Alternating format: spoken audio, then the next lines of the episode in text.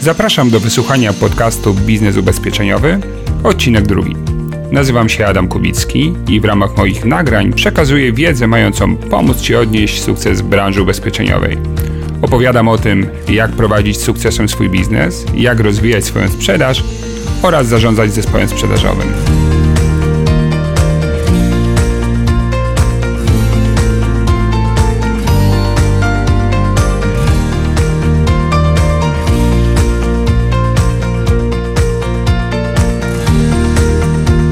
Jest obecnie wiele miejsc w naszej branży, zwłaszcza w zakresie sprzedaży ubezpieczeń na życie, gdzie trochę utracono ducha walki.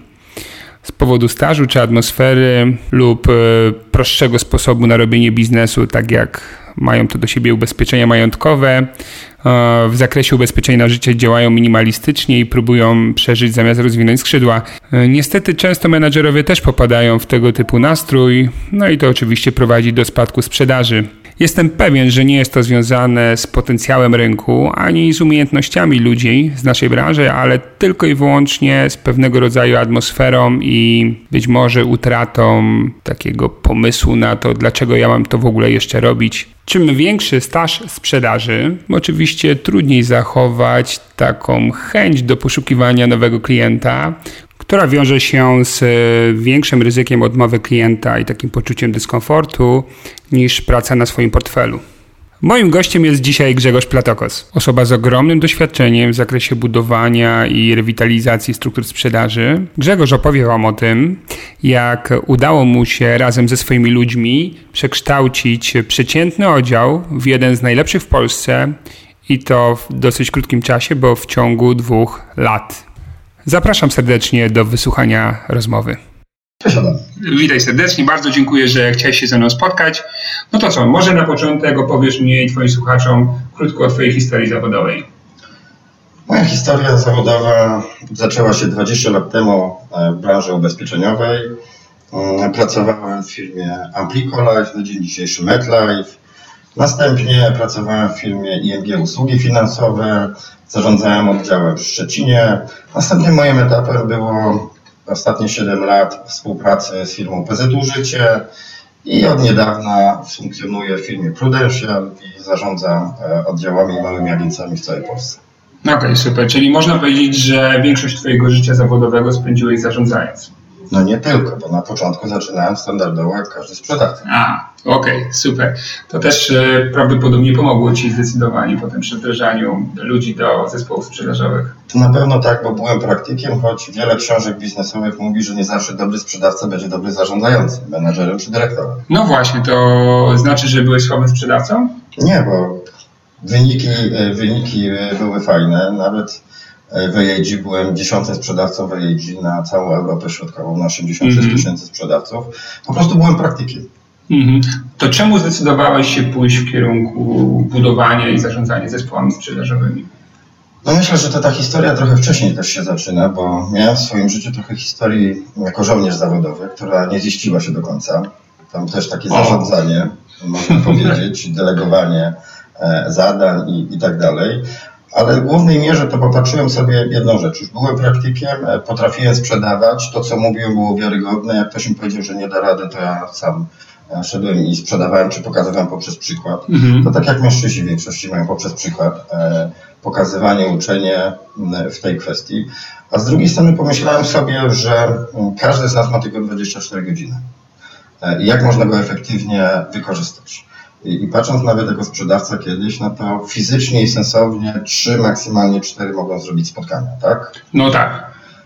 Ale jak zrobiłem zespół, miałem 10 osób, no to nawet przy założeniu, że mieliby tylko dwa spotkania dziennie, no to było 20 na może No 4. tak, tak, to prawda. No to magia dużych cyfr i, i statystyk i, i sprzedaży. No okej, okay, czyli lubisz uczyć i lubisz mieć duże zespoły. Ja przyznam, że zrobi, znaczy zorganizowałem to nasze spotkanie wiedząc o jednej bardzo ważnej rzeczy związanej z swoją historią biznesową, o pewnej przygodzie rewitalizacyjnej PZU.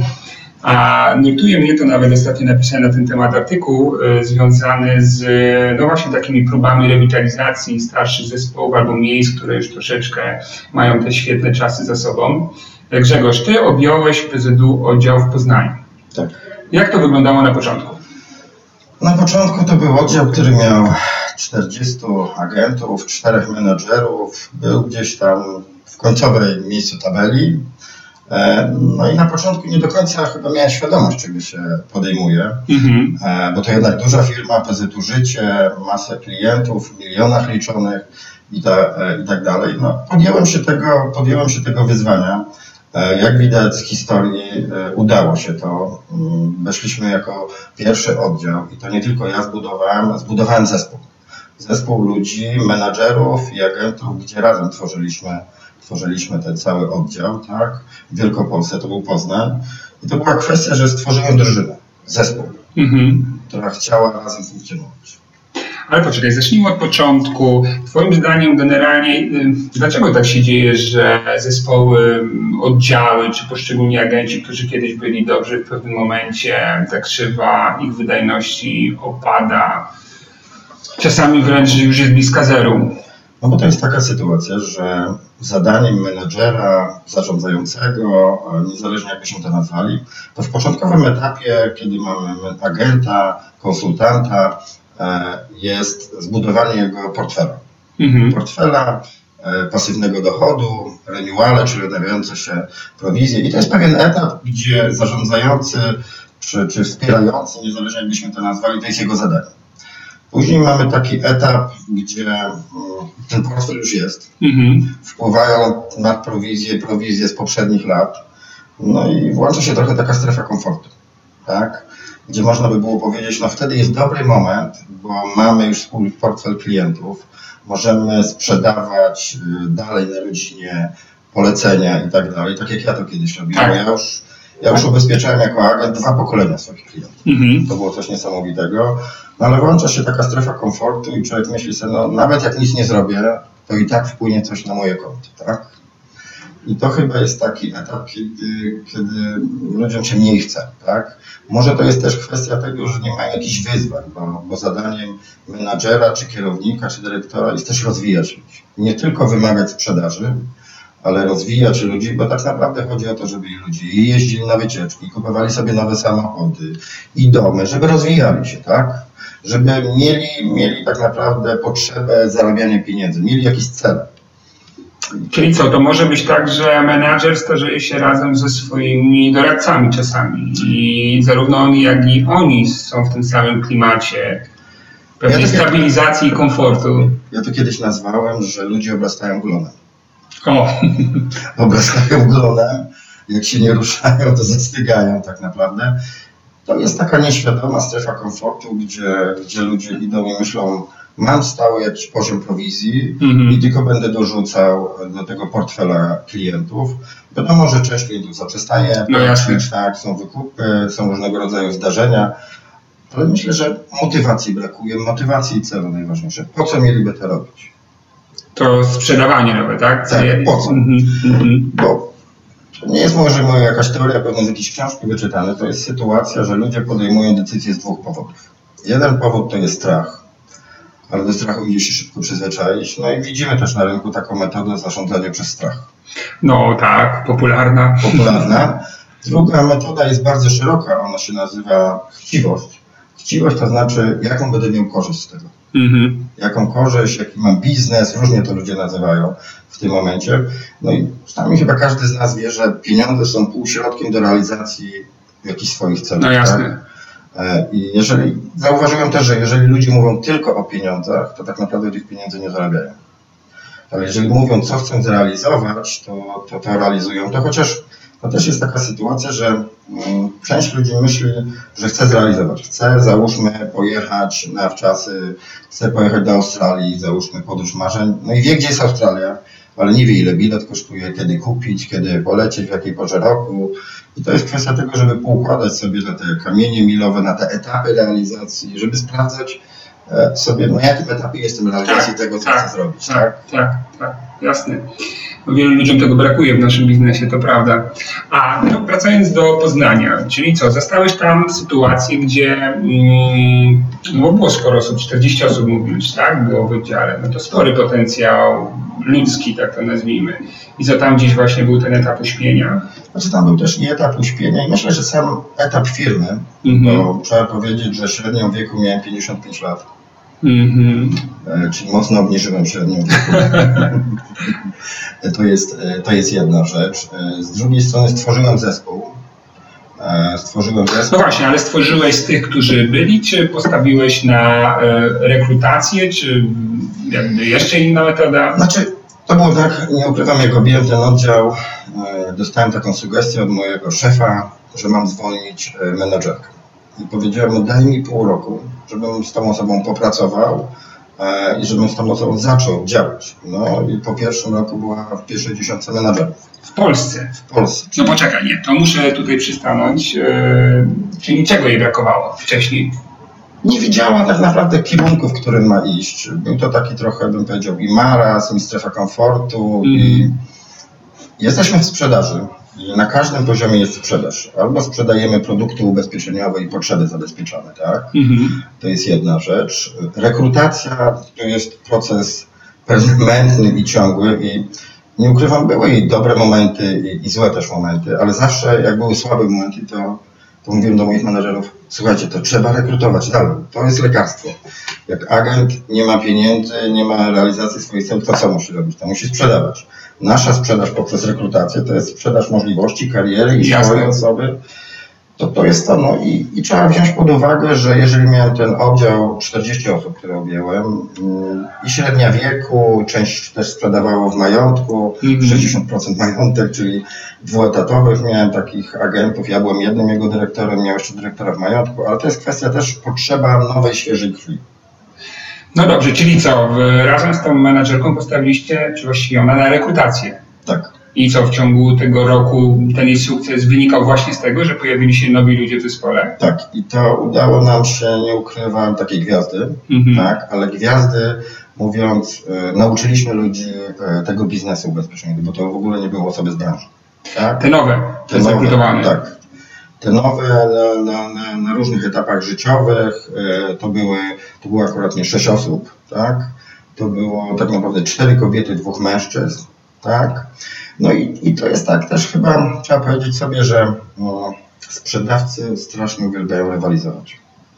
No tak. Czyli różnego rodzaju konkursy, rywalizacja, chociażby, bo to tutaj akurat nie przykład tej jednej menedżerki, ale, ale tak naprawdę ten mój oddział miał 10 menedżerów i 110 osób kiedy e, już osiągnęliście sukces, tak? Tak. Nie na wejściu, tylko na wyjściu, nazwijmy na przełomie, tak? Na przełomie dwóch lat. Na przełomie dwóch lat.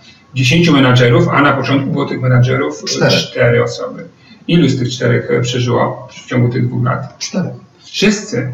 No bo to jest też tak, że ja mam wielki szacunek mm -hmm. do ludzi, do tego, co zrobili i możliwości, jakie mają, no to była kwestia pokazania im możliwości. No, zatrzymali się na jakimś etapie i rozwoju, i życiowym, bo tak naprawdę w tej branży to nie tylko mówimy o ubezpieczeniach na życie, też trochę uczymy się życia. To nie tylko, że zmieniamy się sprzedażowo, uczymy się nowych kompetencji, umiejętności, też zmieniamy się jako ludzie funkcjonując. Tak? Mm -hmm, no na pewno. No dobrze, a jak na początku swojej drogi pojawiłeś się, to e, z poziomu w, takiego postrzegania tych ludzi, ciebie jako nowego szefa? To było takie silne otwarcie, fajnie, że jest nowy człowiek, wreszcie coś się zacznie dziać, czy raczej musiałeś się trochę tam przebijać do, do, wiesz, do, do środka tych ludzi, do ich uczuć i zaufania? To naturalne, że byłem nową osobą, nie znali mnie, mhm. byłem osobą z branży, ale nie znano w ogóle e, wśród tych osób weryfikowali mnie, sprawdzali. No, zdobycie zaufania przede wszystkim, to jest istotne. E, no właśnie, co ma musi mieć szef, żeby ludzie zaczęli mu ufać? Czyli na czym to polega tak naprawdę? Autorytet nieformalny. Rozwin? E, większość zarządzających mm, korzysta z autorytetu formalnego, czyli jestem menadżerem, jestem dyrektorem i masz mnie słuchać. Mm, ja zawsze mówiłem, że szef jest na spodniach. Tak, tak. I najważniejszym dla mnie jest autorytet nieformalny. Co to oznacza? Wprowadziliśmy taką atmosferę z tym zespołem, że ludzie byli w stanie zrobić więcej dla naszego oddziału, nie jako dla mnie, mhm. identyfikowali się z nim, niż dla tego, ile zarobią albo co zrobią, tak? Ale oni również wiedzieli, że w drugą stronę to też działa. Jeżeli potrzebują pomocy, to ja zawsze mówiłem, że jestem takich narzędziem również. Mhm. w ich rękach i, i, na spotkania, na trudne negocjacje z dużymi klientami. Także Czyli jeździłeś na spotkania tak, z klientami, tak, tak. mimo że byłeś dyrektorem oddziału. Tak, ja też pokazałem, ja uwielbiałem takie trudne sytuacje, gdzie mm, sprzedawałem. Nie wiem ile mamy czasu, ale miałem taką historię, którą może mógłbym powiedzieć. O, bardzo chętnie. To była taka sytuacja, że kiedyś powiedziałem, że napiszę to w książce. Jak to zadzwonił do mnie agent, wracałem z mojego jednego oddziału terenowego z Leszna zadzwonił, że ma klienta na 5 milionów. Ale ja mówię, nie są ubezpieczenia, bo to nie jest jakaś frajda, ale składki. No tak, ale powiedział, że to będzie trudne spotkanie, bo to będzie spotkanie z księgowym i z jego doradcą. I zaprosiłem go do gabinetu, zaprosiłem. Co prawda jechałem samochodem, nie miałem w głowie kalendarza. Mm, moje dwie sekretarki następnego dnia e, wpuściły jednego pana, mówię, o jest nowy doradca, jest, to jest doradca tego klienta, agent dzwoni, że już jest z księgową, prowadzimy rozmowę, kurtuazyjna wymiana wizytówek i nagle ten pierwszy pan młody, który wszedł i miał pełnić w mojej głowie rolę doradcy, mm -hmm. mówi na tym spotkaniu VIP, że on chyba nie jest na tym spotkaniu. Okej. Okay. Ja już wiedziałem, kto on jest, ale tylko ja wiedziałem, kto to on jest, tak naprawdę. To była osoba, z którą byłem umówiona, firma headhunterska, bo próbowałem różnych metod. E, ale wybrnąłem tej sytuacji, poprosiłem go na bok i powiedziałem, wie pan, jak ma pan rekrutować i agentów, i menadżerów, to musi pan zobaczyć, na czym polega ta praca. Także niech pan słucha, na czym praca polega, bo teraz sprzedajemy i ubezpieczamy klienta VIP. Jego okay. potrzeby. Okay. E, tylko ja wiedziałem na tym spotkaniu, co się dzieje. Na drugim spotkaniu tego klienta sprzedaliśmy akurat nie 5 polis, 5 e, polis, każda za milion złotych składki. I klient e, już w innych relacjach byliśmy i mówi do mnie, że był bardzo zły na tym pierwszym moim spotkaniu. Ja sobie przypomniałem tę sytuację tej osoby, która nie powinna być na spotkaniu. Już tak w głowie sobie myślałem, że to chyba o to chodzi, a klient mówi do mnie, panie Grzegorzu, Sprawa rozchodziła się o 5 milionów składki. On mówi, koło pana leżały delicje, panie ja, ja nie mogłem sięgnąć. To był też taki przykład, gdzie pokazuje, jak takie małe niuanse, małe niuanse, małe niuanse mają, mają znaczenie. Ale to jest ten przykład i dlatego też powiedziałem o tej historii. E, mówiłem też o tym autorytecie nieformalnym, żeby, żeby zarządzać ludźmi i, i tak dalej, ale też autorytet formalny jako dyrektor oddziału akuratnie w Poznaniu PZU Życie to powiedziałem dlatego, żeby wykorzystywali mnie jako narzędzie, bo taki klient z dyrektorem chętnie się spotka Jasny. niż z agentem. Także Jasny. To jest obopólna, obopólna, obopólna, bym powiedział, jakaś taka korzyść. Też kiedyś odważnie na konferencji PZU menedżerskiej przy około 300 menedżerach na samym początku mojej drogi powiedziałem jedną rzecz. Bo tak jak jesteśmy w tej strefie komfortu, się trochę zapominamy glonem, obrazami i tak dalej, powiedziałem przy takiej widowni, że sutenerstwo w Polsce jest zakazane. Trochę było oburzenie na początku, ale no, zadałem pytanie, czym się różni sutenerstwo w Polsce od tego, jak menadżer mówi do agenta, ile przyniesiesz w tym miesiącu. Mm -hmm. To miał być taki tylko i wyłącznie obraz, on kontrowersyjny. E, kontrowersyjny, myślę, że nie wulgarny, kontrowersyjny, ale chodziło o to, żeby uświadomić ludziom, że jak wymagasz, to też dawaj. Na tej zasadzie. I to jest chyba taki najczęstszy błąd w naszej branży, gdzie jestem dyrektor, menadżer, masz robić. Nikt nie jest niewolnikiem. Działamy na umowach agencyjnych, e, na działalnościach gospodarczych. Każdy jest dla siebie szefem. Chociaż jak dobrze wiemy, niewielu potrafi być szefem dla siebie i planować. No właśnie. Tak? A znowuż jak potrafi, to są indywidualiści, którzy sami e, potrafią ułożyć swój kalendarz i wtedy nie pomagać, to też nie przeszkadzać, to, to też pomagać. Sztuka. Ale to jest niedużo takich ludzi, tak? Ale żeby uświadomić ludziom, e, jak funkcjonujemy i co jest dla mnie ważne, ja zawsze mówię, że jeden obraz, tysiąc słów. Mhm.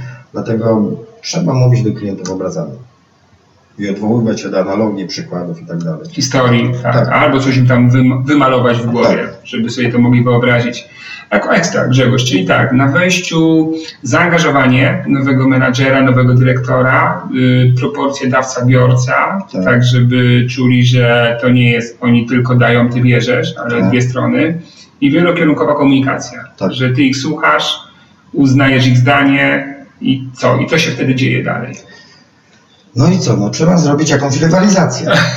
e, rywalizacja, a z drugiej strony podchodzę sobie do tego, że mm, trochę może analogię do piłki nożnej.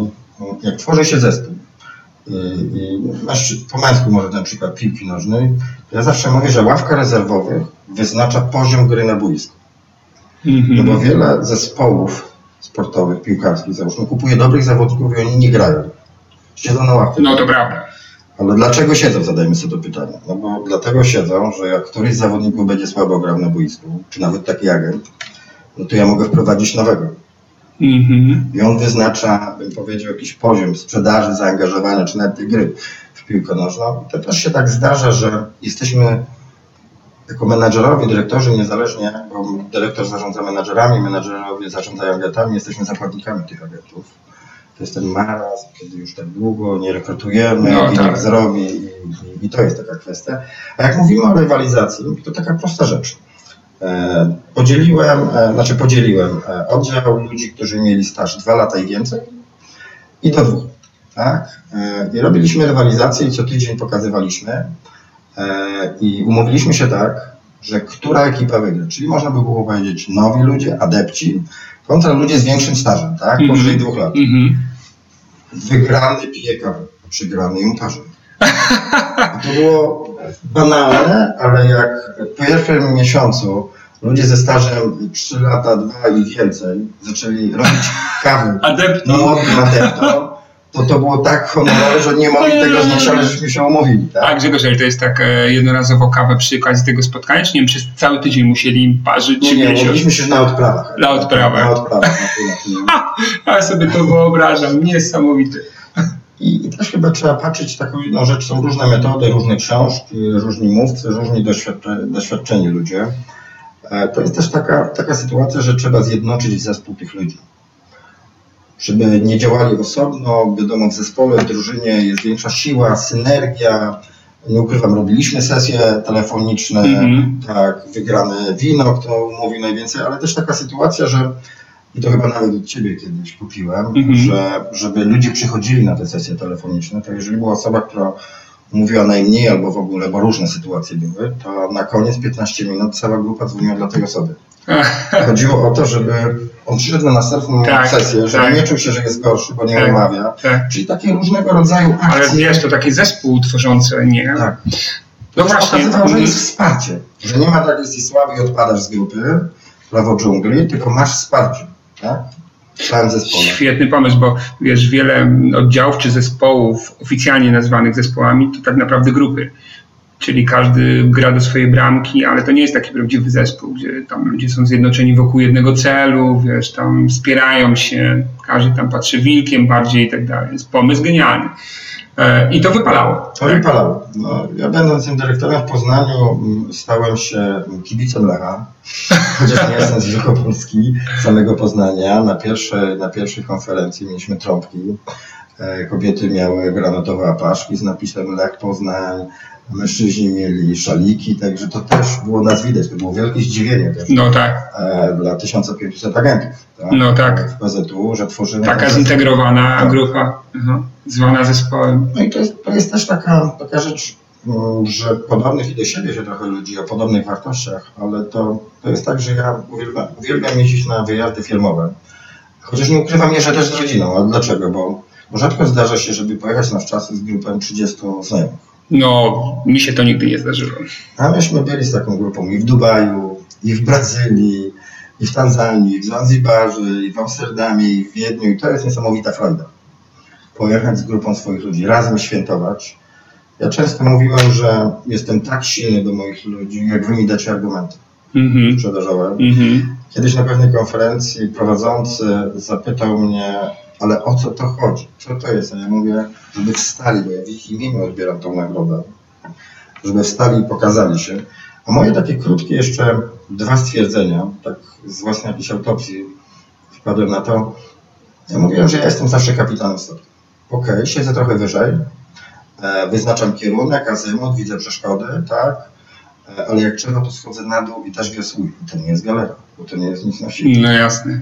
A druga sprawa, kiedyś mnie zapytano na spotka- znaczy na szkoleniu dla nowych ludzi, mm, zadano mi pytanie, czym się tak naprawdę zajmuję? Nie ukrywam, to było takie proste pytanie, ale trudne w odpowiedzi. Powiedziałem, że powiem, odpowiem w przerwie. I tak się zastanawiałem w tej przerwie, czym ja tak naprawdę się zajmuję. Powiedziałem im to, co myślałem i co było rzeczywistością. Ja się zajmowałem tak naprawdę upraszczaniem życia biznesowego w branży ubezpieczeniowej, bo, bo ten biznes jest prosty. spotykamy się z klientami, rozmawiamy, naturalne, że nie wszyscy kupią. Upraszczaniem życia. Większość ludzi sobie komplikuje. No, to prawda. I to jest największy chyba problem. I, i jako zarządzający zajmowałem się upraszczaniem i usprawnianiem, jeżeli były jakieś procedury, bo zawsze mówię tak, że jeżeli agent, sprzedawca nie może czegoś zrobić, to mówi, że są takie procedury.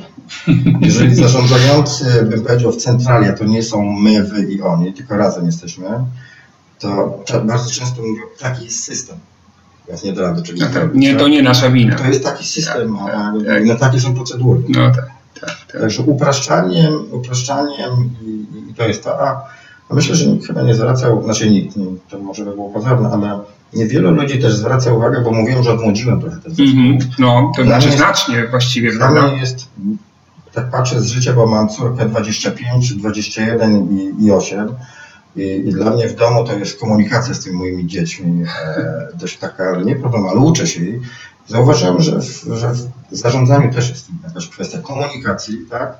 Ale mamy pokolenie X, Y, X Y albo odwrotnie zarządzania. Oni się po prostu nie rozumieją. To jest problem. Co innego każdego motywuje, Tak, żeby zrozumieć tak. Zauważyłem nawet, jak robiliśmy integrację, jak musiałem łączyć dwa pokolenia, bo siadali osobno w grupach, a mówię, tworzymy zespół. Mówię, nie ma, nie ma, razem, razem. Nie ma ciechocinka Tak, i nie ma, dyskoteki nie w łebie.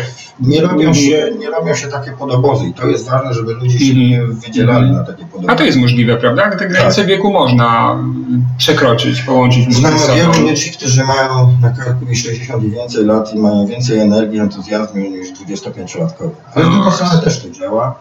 E, W przypadku tych, tych pokolenia, tych młodszych, którzy wchodzi na rynek jako sprzedawcy i też jako klienci, łatwiej im się z nimi komunikować. Tak, jasne. chociażby z tej pozycji i wieku i, i jakiejś predyspozycji i tak dalej, e, to to jest też taka sytuacja, że mm, jakby to powiedzieć, no, trzeba być takim dookoła głowy, wiedzieć co się dzieje i umieć rozmawiać z nim, tak? Mhm. I nie zostawać na problemie, bo problem to wyzwanie, tak? I chyba to jest, to jest I istotne narasta, jak go nie rozwiązujemy. Miejmy świadomość, Tak. że nie będziemy tylko 50, 40 i 30, bo No tak. 25-latków. Nie ukrywam, trzeba dużo rozmawiać z tymi ludźmi młodymi, trzeba dużo, bym powiedział, przesiać tych perełek, ale naprawdę jest dużo ambitnych ludzi. Tak, to nie jest tak chyba, że to pokolenie jest tylko rozpieszczone, tak jak wielu twierdzi, że tam są wszyscy tylko roszczeniowi, e, nie chce im się pracować i tak dalej. Ja mam Co? też doświadczenia z młodymi ludźmi, którzy są mega zaangażowani i pracowici. Są ambitni, mają swoje cele. No mówię, to jest kwestia tego, że z wieloma trzeba rozmawiać. Tak, po z prostu, żeby znaleźć te perełki, no tak. Ale, ale można znaleźć naprawdę super ludzi, tak? A chciałem Cię spytać, w, Twoim zdaniem, jakie znaczenie w takim procesie rewitalizacji, czy takiego ponownego uruchomienia sprzedaży w oddziale, czy w zespole ma rekrutacja? Czy ona ma duży wpływ? E, Bez rekrutacji nie da rady tego zrobić. Mhm. Nie da rady, no bo to tak jak, tak jak odmalowany samochód, to i tak ma tyle samolot. I koni. Czyli trzeba włożyć do niego nowy silnik, nowe części, żeby go zrewitalizować. No, tak. No i podobnie w, w takim zespole. No, no nie da rady kogoś odmłodzić do fryzjera, operację plastyczną. To trzeba młodych ludzi, znaczy młodych kwestii staży mówię. No. tak, tak, tak, tak, Wiekiem. tak. I oni się na to jest Tak. No właśnie, e, mają wpływ na tych e, doświadczonych. Bardzo duży. I co jest ważne, że ja cały czas podkreślam ten zespół i zespołowość, że oni się wspierają. Mhm. Jeden na drugiego może liczyć. Mhm. No nie ma podobowu, tak? No dobrze. E, Wiesz co, Grzegorz, ale ja na przykład e, często słyszę takie historie. Mm, Jest taki zespół stary stażem, mm, rekrutuje menadżer nowego ludzika i temu nowemu ludzikowi się nie udaje. No i starzy mówią, no widzisz, tylko my. Nowi nie ma szans najmniejszych. No bo on został wyizolowany, był poza grupą. No właśnie, jak to się dzieje? On go nie wpuścili do grupy. To to jest kwestia, tak? A z drugiej strony popatrzmy sobie, mm, wchodząc w drugą stronę w ich buty. Mhm. No i co? Przyjdzie taki młody, często się określa to prawem żółte dzioba, nie wie, że nie można i zrobi. No i co menadżer będzie nam kazał? Robić to, co ten młody robi, starzy. No tak, udowodnił, że się damy. No i może, może my się zbierzmy po starzy większym i pokażmy, że nie da rady. No ale to jest też taki, bym powiedział, różne momenty w grupie są, ale to jest duża rola zarządzającego, No właśnie. bo, bo te osoby, które są w tym zespole i przez kilka lat i, i funkcjonują, to powiedzą, No i co, no miałeś młodego i nie wyszło, widzisz, to nie idzie. E, I Musisz też, na nas liczyć. To jest też taka sytuacja, ja zawsze mówiłem do moich menedżerów, słuchajcie, jak ty nie zrekrutujesz, nie wdrażasz osoby, ty możesz powiedzieć agentowi, że on nie sprzedaje i to jest źle. My pracujemy na tym samym poziomie. Tak, tak jest. To jest też sprzedaż. Tak jest. Uwiarygodnij się, pokaż ten autorytet. Tak, że tak. też potrafisz. E, że możesz jej pójść sprzedać, tak? To jest też taka sytuacja, że trzeba chodzić sprzedawać, e, żeby nie odpłynąć od rynku. Mhm. Żeby nie opowiadać w 90 latach, mhm. to ja sprzedałem kiedyś no, 28 polis. Tak. Ale to już mamy XXI wiek. Ognisko, gitara, tak. kombatanckie historie. I teraz trzeba pokazać. Ja nie chodziłem bardzo często jako klient. W związku z moim nietypowym nazwiskiem trudno mi było wygooglować. I często chodziłem do różnych firm ubezpieczeniowych i innych, zobaczyć jaki mają pomysł na mhm. sprzedaż. Mm -hmm E, chodziłem i, i do bankowych, i pośredników. Na końcu, jak wymienialiśmy się wizytówkami, to oni się trochę mało komfortowo czuli. Mogli powiedzieć, no, że czują się oszukani, tak? A ja mówię, nie, nie, no teraz nie będziemy pili kawę. Będziemy dalej rozmawiać. Okej, okay, ale dobrze jest poszukiwać tych dobrych praktyk e, z rynku. A jeszcze, a jeszcze wracając do tego pojedynczego, którego zjedli doświadczeni, czy to może być taki efekt skali, że po prostu jak rekrutujemy raz na kwartał jedną nową osobę, to żebyśmy na uszach stanęli, to i tak ciężko będzie, wiesz, no, tym jednym człowiekiem postawić na nogi 20, którzy już istnieją, tak? I są w jakiejś tam fazie oporu czy narzekania. Czy to jest też taka... Bo jak u Ciebie wyglądała ta skala rekrutacji, tak? W tym nie, pierwszym roku czy kwartale? Czy to od razu poszedłeś tak ostro, czy znaczy, to było katanie? Że zrekrutowałeś ludzi z konkurencji. Nie, nie. Mhm. Konkurenci to na jednej ręce. Okej, okay, to też ważna informacja. To jest za jednej ręce, to było pięć osób. Yy, to było tylko i wyłącznie pięć osób, a z drugiej strony jak mówimy, no jak to jest, jak jednego na kwartał rekrutuje i ma wdrożyć, no to powiedzmy sobie, że większość zarządzających, menadżerów, dyrektorów i tak dalej popada w taką pułapkę. Mhm. Ja pokazałem moim menadżerom, ile poświęcają czasu ludziom i ile zarabiają pieniędzy. Ile poświęconego czasu przekładasz. Tak? I, I to jest też taka sytuacja, że jak nie ma rekrutacji, to ten menadżer chce współpracować z ludźmi i tak dalej. Tak? I poświęca ten czas ludziom, którzy nie potrzebują asyst, chyba że przy jakichś trudnych klientach, ale chodzi o to, żeby, żeby pokazać na początku trzeba dużo energii i czasu poświęcić tej nowej osobie. Ja uważam, że jeżeli przez trzy miesiące ktoś nie, nie zacznie sprzedawać, nie nauczy się tego sprzedawać, tak. chociaż nauka trwa wiadomo długo, ale no tak. jeszcze trzy miesiące. Jakieś substancje. Tam jest najwięcej, mhm. najwięcej, najwięcej energii, to tak jak najwięcej energii trzeba, żeby ruszył samochód. Mm -hmm. Tak? Mm -hmm. Na tej zasadzie to to podobnie jest i z czasem, i z energią, jaką trzeba poświęcić. Można powiedzieć, jak ma jednego na kwartał, no to mm, ma ten czas. Ale z drugiej strony, jak ma tylko i wyłącznie jednego, to powiedzmy sobie dużo analogii do życia robię takiej, to tak jak się wychowuje jedno dziecko w domu, takie się łatwiej wychowuje. No tak. E, Dużo I łatwiej, tak. łatwiej się też wdraża dwójkę no, tak. tak. Na tej zasadzie. Oni się też wspierają. Tak. Nie czują się tak. osamotnieni, tak. taki gruba wyizoluje. Tak. No to to jest taki prosty. Ja nic nie mam oczywiście do jedynaków. Ale no ja jestem tak, jedynakiem to wiem. Mam teraz e, kota jedynaka, też widzę, że gdyby miał drugiego kota, chyba był, miałby więcej energii w sobie, tak? Biedny leży cały dzień nudzi się. No i co, no i, i, mamy też taką sytuację w takim okresie, jak mówisz, nie rekrutujemy i tak dalej, to mamy taką tendencję, że jesteśmy chyba jedynymi istotami na świecie, które potrafią się tłumaczyć same przed sobą, dlaczego nie wychodzi. No tak. To prawda. No ale to nie jest w Twoim przypadku, Maksyma. Nie. To nie jest Twoja Maksyma. Nie, ja, moi ludzie zawsze mówili kiedyś na moje 40 urodziny dostałem od moich menadżerów, e, dostałem e, taki hełm, no, w związku z tą moją jakąś historią e, wojskową 7 lat, przez zamieszek. Mm -hmm. Zamieszek dostałem tego. I, I, to jest też taka sytuacja, kiedy, kiedy ludzie i, i, i fajni, i witają, i tak dalej, i, i, i dają sami od siebie, nie muszą. Mówiliśmy o jakichś przykładach, tam chociażby tą kawę, tak. taka prosta rzecz zawsze na odprawie wyczytywałem ludzie, którzy mają urodziny oczywiście bez roczników i dostawali zwykłą czekoladę Milkę na urodziny, albo ptasie mleczko. Plus pewnie brawa od grupy. Tak, oczywiście, oczywiście, że tak. tak. E, robiliśmy też takie ligi ślimaków. O, co to jest? E, no to, no to jak miałem 10 menedżerów, no to było pięciu najlepszych i pięciu z drugiej strony tabeli, tak? E, I kiedyś pamiętam, nawet chodziło jakiegoś klienta między menedżerami w takich trudnych sytuacjach przychodzili do mnie tak naprawdę mówię, no bo chodzi o sprzedaż. A jedna menadżerka mówi do mnie, Grzegorz, ja nie chcę być ślimakiem. Tak, także to... Kiedyś pamiętam e, w jednym oddziale widziałem centymetr krawiecki i nożyczki obok i ktoś, kto osiągnął jakiś fragment celu, prawdopodobnie spotkania albo spisana umowa, to brał i odcinał sobie nożyczkami centymetr, ale mógł obserwować centymetry pozostałych osób, ile jeszcze tam jest nawiniętych tych, tych, wiesz, tych tasiemek. Fajne pomysły. E, jaki jeszcze miałeś pomysł na zrobienie z grupy zespołu? No, pokazać wspólny cel. I no, to jest wspólny cel i jaką rolę. No. Ale to jest bardzo trudne, no bo tak, często agenci mówią, co mnie interesuje cel dyrektora oddziału, to jest cel i jego tam korporacyjny. Ja mam swój. No to tak jak mówiłem przed, przed momentem, że pokazać ludziom, jaką mają korzyść z tego. Tak? Mhm. Powiem tak, może znowuż powrócę do analogii, e, analogii rodziny. No, e, kultura tworzy się i jak to mówią, wszystko z domu się wynosi. I dyrektor też, dyrektor, menadżer zespołu na każdym poziomie tworzy kulturę biznesową. To, to jest istotne, żeby się ludzie identyfikowali. I to nie było tak, że wiadomo, wszyscy się identyfikują. Tak, I to nie było tak. tak, że myśmy ich poza nawias, y, ale pokazać, pokazać ludziom, co, co, co, co to jest. Jak nie ukrywam, udało mi się taką kulturę zrobić, bym powiedział, Poznania, mhm. że jak jeździli ludzie na szkolenia, warsztaty i tak dalej, jak mówili, z Poznania jesteście, z Poznania jeden, od Grzegorza.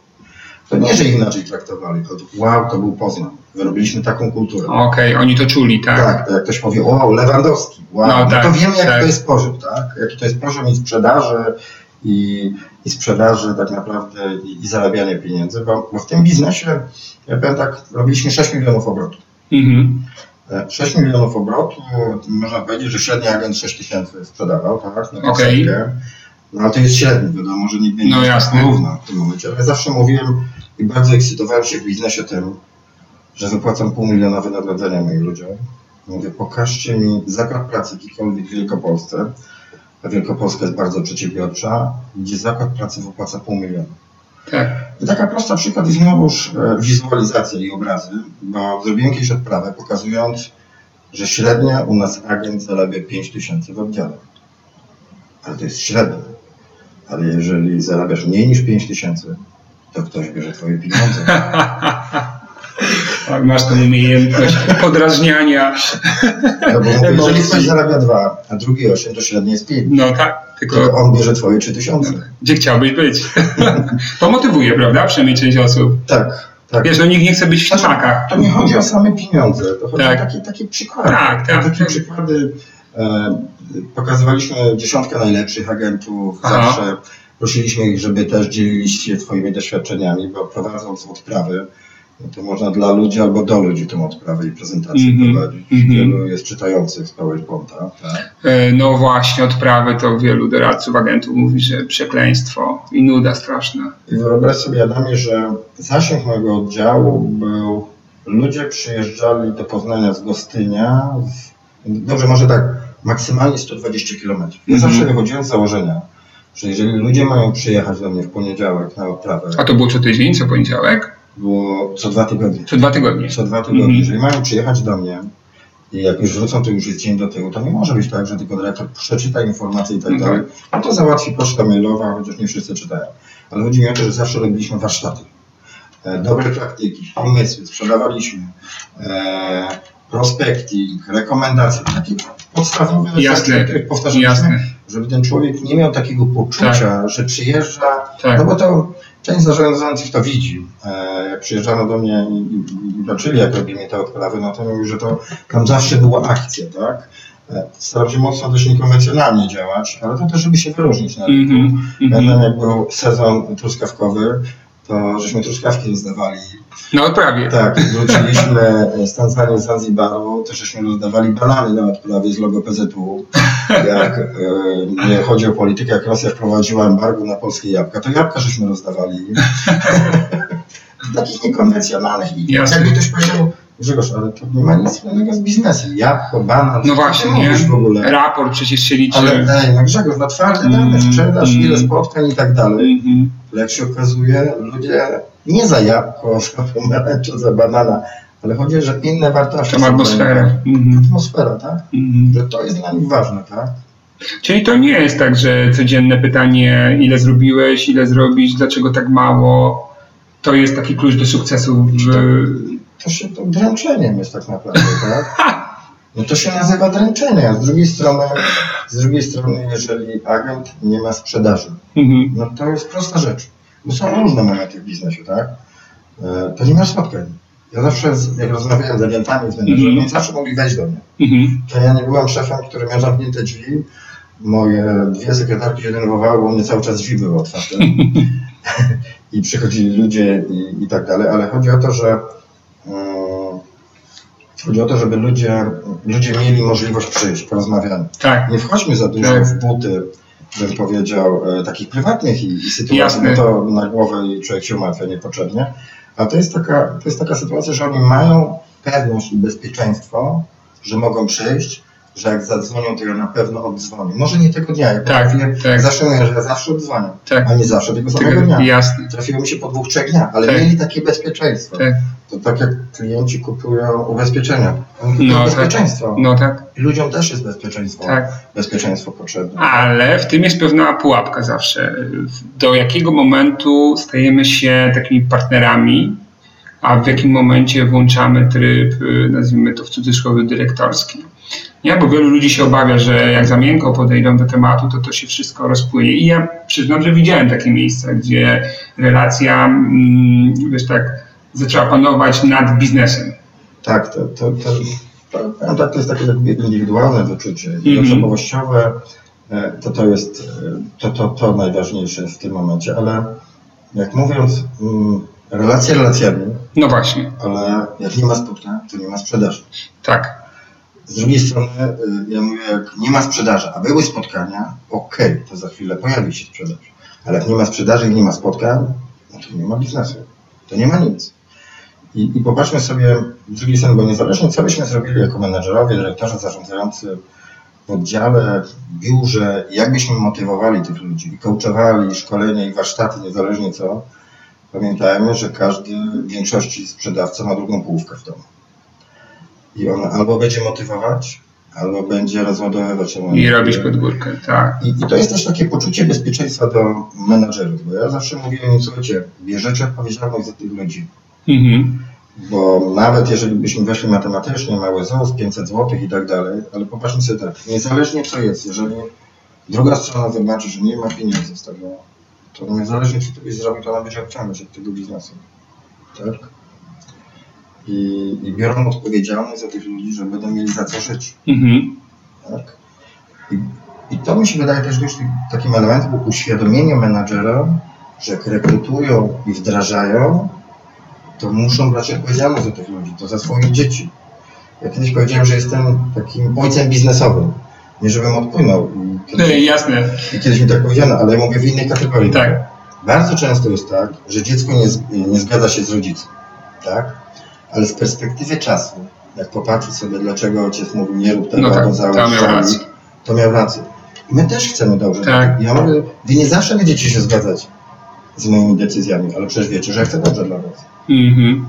Czyli bywały decyzje, gdzie no nie były przyjemne dla ludzi w danym Tak. momencie, tak? Okej. Miałem kiedyś taki zespół, to też taka kontrowersyjna sytuacja, e, kiedy przychodzi menadżer, ma swoich czterech agentów i przychodzi z nową osobą, która ma zacząć współpracować. Mhm. Utkwiło mi to w pamięci, bo umówiliśmy się na pewne rzeczy, na pewne działania i tak dalej, unikanie, nie robienie czegoś, mówienie dobrze brzmiących słów. Ja wszystkim wręczyłem wypowiedzenie. Słuchajcie, i to nie chodzi o strach, ale na coś się umawiamy. To Mhm. nie ma sensu. Mhm. Marnujemy swój czas Mhm. Tym momencie, ale to była nowa osoba, która miała zacząć. I dlatego to pamiętam, mówię, a ja jednak chyba chciałem zacząć w takiej sytuacji. Ale to chodziło, chodziło tylko nie o, o siłę, że ja mam prawo i zatrudnić i, i zwolnić, ale chodziło o to, takiego wstrząsu. Halo, Tak. ja zawsze ludziom mówię, że ja się nie obawiam dla nich, jak rekrutuję. Mhm. Ja też się podawałem agentów. Tak. Jak podawałem agentów i menadżerów, to ja zawsze mówię, Ale z pozycji też dyrektora zdarzało Tak. ci się? no bo nie każdy, którego rekrutowano, No każdy tak, chce być menadżerem. jasne. Różnie to wychodzi, ale to jest też taka sytuacja, że mm, ja zawsze mówiłem, że nie obawiam się tak naprawdę wiedzy, materiałów, narzędzi i tak dalej, tylko czasu nikt mi nie zwróci. Bo może być tak, że ktoś po trzech czy po sześciu miesiącach powie Grzegorz, ale to nie jest ten biznes. Okej, szanuję Twoją decyzję. Tobie sobie tak myślę, ale czasu mi nie oddasz. To była moja zła inwestycja czasowa. No tak. I trzeba patrzeć na czas. Mhm. Mhm. Dobrze, czy dobrze inwestujemy czas? Mhm. Czy da nam, e, da nam jakieś to, czego, czego oczekujemy, tak? No dobrze, a w, w jakim momencie dowiadujemy się, albo inaczej, yy, kiedy powinniśmy się poddać z próbą wdrażania menadżera czy agenta, czyli co nam mówi, że to już dalej nie ma sensu, twoim zdaniem?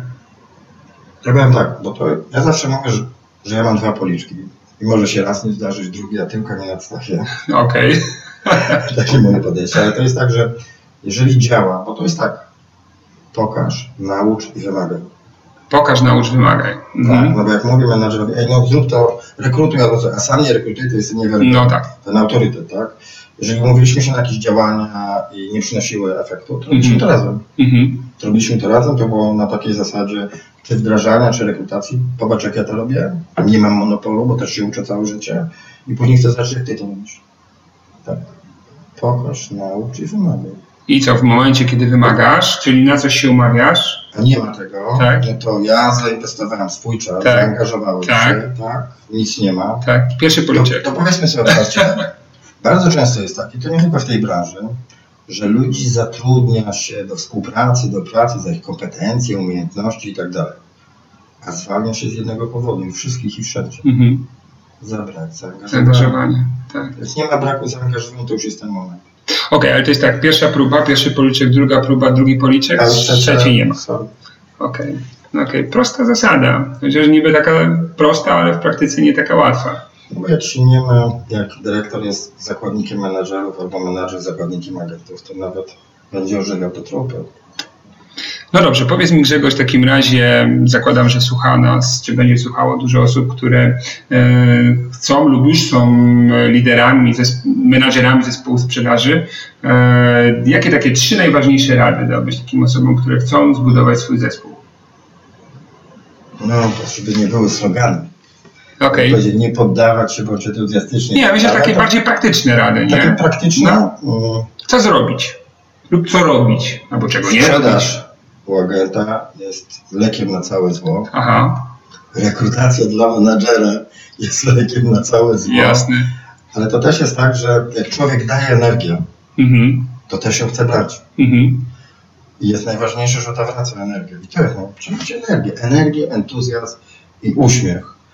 E, I nie, nie poddawać się w kwestii, bo nie ma w życiu pecha, są chwilowe niepowodzenia. Tak? No Źle zainwestowany czas i tak dalej. E, rozwijać ludzi rozwija siebie człowiek. Też ja nie mam monopolu na wiedzę i cały czas się uczę. Mhm. I cały czas się uczę. I żeby ludzie mogli ufać w jedną i drugą stronę. Partnerami. Nie kolegami, partnerami w biznesie. Trzeba być, tak? No właśnie, żeby nie przegiąć to koleżeństwo zbytnio. Tak, partnerstwo w biznesie, tak? No i metoda dwóch policzków, muszę sobie to zapamiętać. Na koniec jeszcze bym powiedział, jak mówiłem, że też upraszczam to tak, sprzedaż. Tak, tak. Kiedyś um, wypracowałem sobie taką metodę w mojej głowie i ją sprzedawałem moim ludziom e, kiedyś na, na konferencji w Ukrainie. Tak. W PZU. Mm, pokazywałem sprzedaż jako grę w karty. Mhm. I nie chodzi, że sprzedaż to hazard, tylko brałem pod uwagę, że każdy as to jest sprzedaż.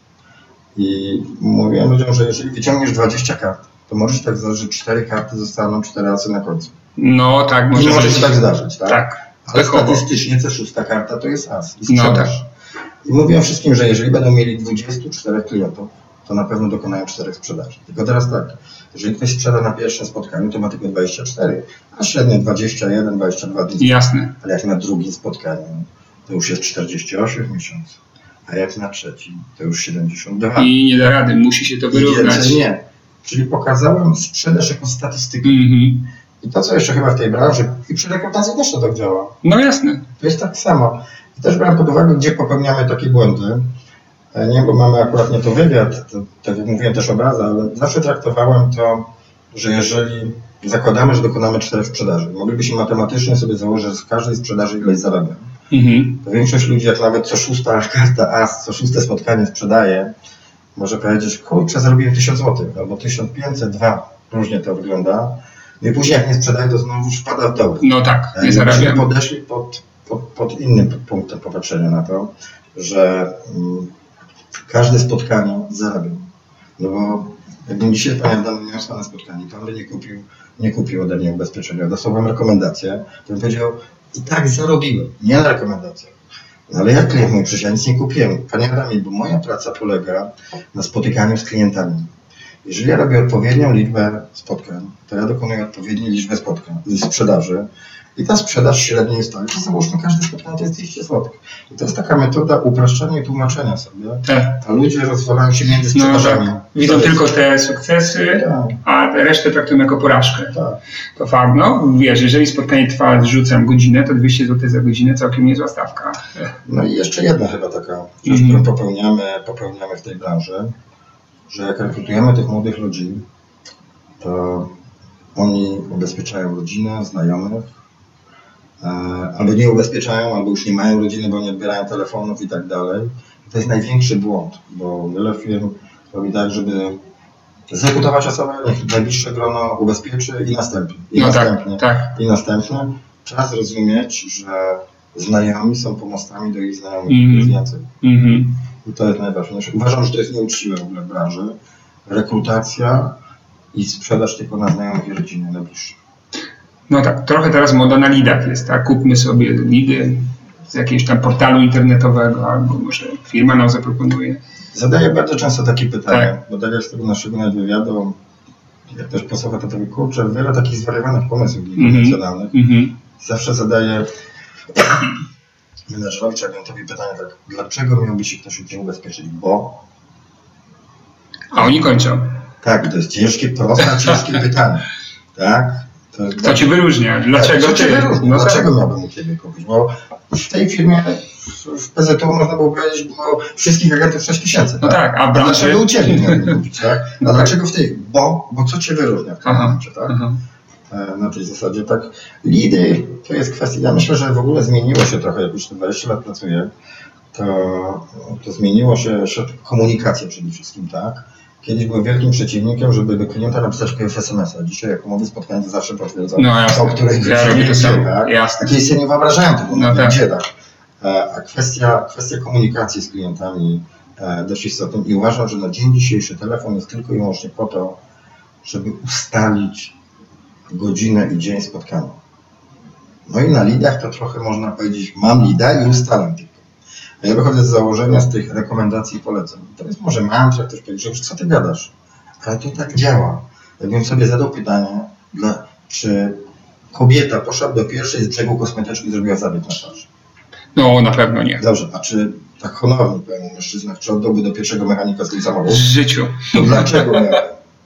No i to jest, to jest No masz rację. dlaczego? Dlaczego chodzę do tego fryzjera? No. Dlaczego? Tak? Ktoś mi go polecił, zarekomendował. jak ja chodzę do tego fryzjera, to jak ja korzystam z jego usług, dlaczego on nie może z moich korzystać? Spokojnie.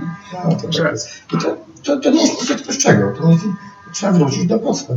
Mhm, mhm. No dobrze, a Grzegorz, na koniec opowiedz nam trochę jeszcze o tym nowym projekcie, w który zainwestowałeś czas energii, no bo już PZU wiemy, że cię nie ma. Co ty teraz w ogóle porabiasz? Jaki masz pomysł? Ja w firmie Prudential, e, jak chyba już większość branży wie, od 4 lat Prudential jest na rynku. Mhm. Otworzyło 18 głównych biur, głównych, e, e, głównych miejscach miast, Poznania, Warszawy, Bydgoszczy, Katowic i tak dalej. Ja na dzień dzisiejszy tworzę projekt budowania agencji, agencji w małych miastach. Mhm. Co to oznacza? Można by tak trochę przełożyć to takim kluczem, że kiedyś było 49 województw, no i dobrze by było, jak było 49 biur. Żeby klient miał niedaleko, albo i konsultant czy menadżer niedaleko do, do klienta, tak? E, Buduje strukturę, jak ktoś powie, ciężkie czasy na rekrutację i budowę, tak? Zacząłem to od, od marca. Na dzień dzisiejszy mamy już dziewięciu menadżerów, Mhm. czyli mam armię już e, kapitanów. To może warto by powiedzieć, że mamy wrzesień, czyli mamy od marca do września, tak? Tak. Dziewięciu menadżerów. Ja też jestem menadżerem. Tak, Na dzień dzisiejszy tak. pełnię funkcję, chyba to oczywiście Tak, wcześniej sprawdzałem. tak. Jestem konsultantem, agentem, sprzedawcą, Mhm. jestem menadżerem i dyrektorem agencji. Pełnię trzy funkcje równocześnie. No proszę. E, Pełnię trzy funkcje równocześnie. E, Działamy w całej Polsce. Jest taka możliwość, no i o tyle nietypowo, że ta firma, w której współpracuję, bo tak się zastanawiałem, pracowałem długo w PZU. Myślałem, że to moja firma, gdzie do emerytury będę pracował. E, Ale to, ta sytuacja jest tego typu, że są tu możliwości budowania zespołów w całej Polsce. Tak. zaczęliśmy temat od rekrutacji i zarządzania Tak. i nie ukrywam, zarządzam na dzień dzisiejszy ludźmi z Warszawy, z Siedlec, z Płocka, z Poznania, z Gorzowa, z Zielonej Góry, ze Szczecina i też się uczę tego zarządzania na odległość. No tak. I chociażby taki prosty przykład, no, myślałem sobie, jak się z nimi komunikować. I też obrazami, słowami. I najprostsza rzecz, jaka mi przyszła na gorąco, no bo to nie jest tak, jak robiłem kiedyś jako dyrektor No tak, miałeś oddział jeden, tak, tak. E, to jest sytuacja tego typu, że na zwykłym messengerze z Facebooka mamy grupę, gdzie mamy tam 40 osób i tam się komunikujemy. To jest szybciej niż poczta. No jasne, tak, tak, tak, Nawet moja córka już SMS-ów ode mnie nie odbiera, a, a Messenger y, w tej chwili przejął naszą, naszą, można powiedzieć, formę komunikacji, kiedyś SMS-owej. Tak. I to macie grupę zamkniętą. Tak, grupę zamkniętą. Mhm. Co prawda, to nie jest tak, że jestem tylko administratorem, bo, bo, bo dodajemy... No tak, jak, to, ale, jak forum. Ale też taka grupa wsparcia tak, i. Ostatnio tak. taki prosty przykład. Myślę, że ludzie z nas wiedzą, że sprzedajemy na tabletach sytuacja była taka, że agentka nie mogła przejść dalej na wniosku elektronicznie.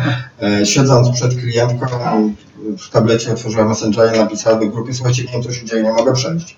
Za, za chwilę się tam osób podpisała, zrób to, tu, zrób to. I z twarzą wyszła No, świetnie. nie widziała ekranu no, tak, tableta. Tak tabletów w tym momencie, także to jest też taka grupa Panie, bo już tworzą się zręby zespołu, chociaż geograficznie ludzie są bardzo tak. od siebie oddaleni. To jest takie ciężkie zarządzanie, bo, no. bo tak to miałem załóżmy w obrębie 100 km wokół Poznania tego a teraz po całej Polsce. I to no. też się uczę tego zarządzania. No to, to jest nowa szkoła życia, tak? No tak. Podjąłem wyzwanie. Okay, Grzegorz, chciałem Ci bardzo podziękować za to, że podzieliłeś się z, naszy, z nami doświadczeniami. No i co, trzymam kciuki, życzę Ci sukcesu i myślę, że to będzie sukces duży tego Twojego nowego projektu. Jeszcze raz wielkie, wielkie dzięki za, za to spotkanie i czas. Ja również ode mnie dziękuję. Chciałem tylko Wam powiedzieć, że nie mam patentu na wiedzę i wszystkiego się uczę. Jeżeli mógłbym komuś pomóc, to fajnie. Największy problem jest taki, że nie potrafimy na swoich się błędach uczyć, a jak dopiero na czyichś sukcesach. Tak? Ja życzę wszystkiego Wszystkiego dobrego e, i powodzenia. Do usłyszenia. Wszystkiego Do usłyszenia. dobrego. Pozdrawiam. No i cóż, przyznacie sami, że dużo fajnych i mądrych pomysłów przekazał nam Grzegorz. Zdecydowanie jego podejście do zarządzania ludźmi i rozwijania zespołów jest no, nietuzinkowo, oryginalne, a opatrzone, tak sobie myślę, przede wszystkim chęcią pomagania innym ludziom. E, zwrócę Wam jeszcze raz uwagę na to, co powiedział Grzegorz, że najważniejszym elementem menadżera, który osiąga sukces, jest zaangażowanie i proporcja pomiędzy wymaganiem a dawaniem ludziom tego, co w sobie ma się najlepsze. Myślę, że czasy takich menadżerów e, z laptopem i zamkniętych w gabinecie powoli już mijają, a zwłaszcza jeżeli mówimy o zespołach sprzedażowych, gdzie dawanie przykładu i energia, motywacja, pomysł na to, żeby budować ducha, zespo ducha zespołowości, to jest właśnie to, co jest tym podstawowym składnikiem osiągania wysokich wyników. No cóż, e, zapraszam Was do eksperymentów. Przemyślcie sobie wszystko, co usłyszeliście od Grzegorza. E, jeżeli jesteś menadżerem zespołu, jeżeli jesteś członkiem jakiejś grupy i chciałbyś, e, aby ludzie byli jeszcze bardziej zintegrowani, osiągali lepsze wyniki, no cóż, zanotuj sobie parę pomysłów, być może zainspirowany naszą rozmową i do dzieła. Dziękuję jeszcze raz, że wysłuchaliście tego nagrania i zapraszam do kolejnego podcastu już niedługo. Trzymam kciuki za Twoje sukcesy, najbliższe sukcesy. Nie daj się normalności, walcz o swoje cele i marzenia Wszystkiego dobrego.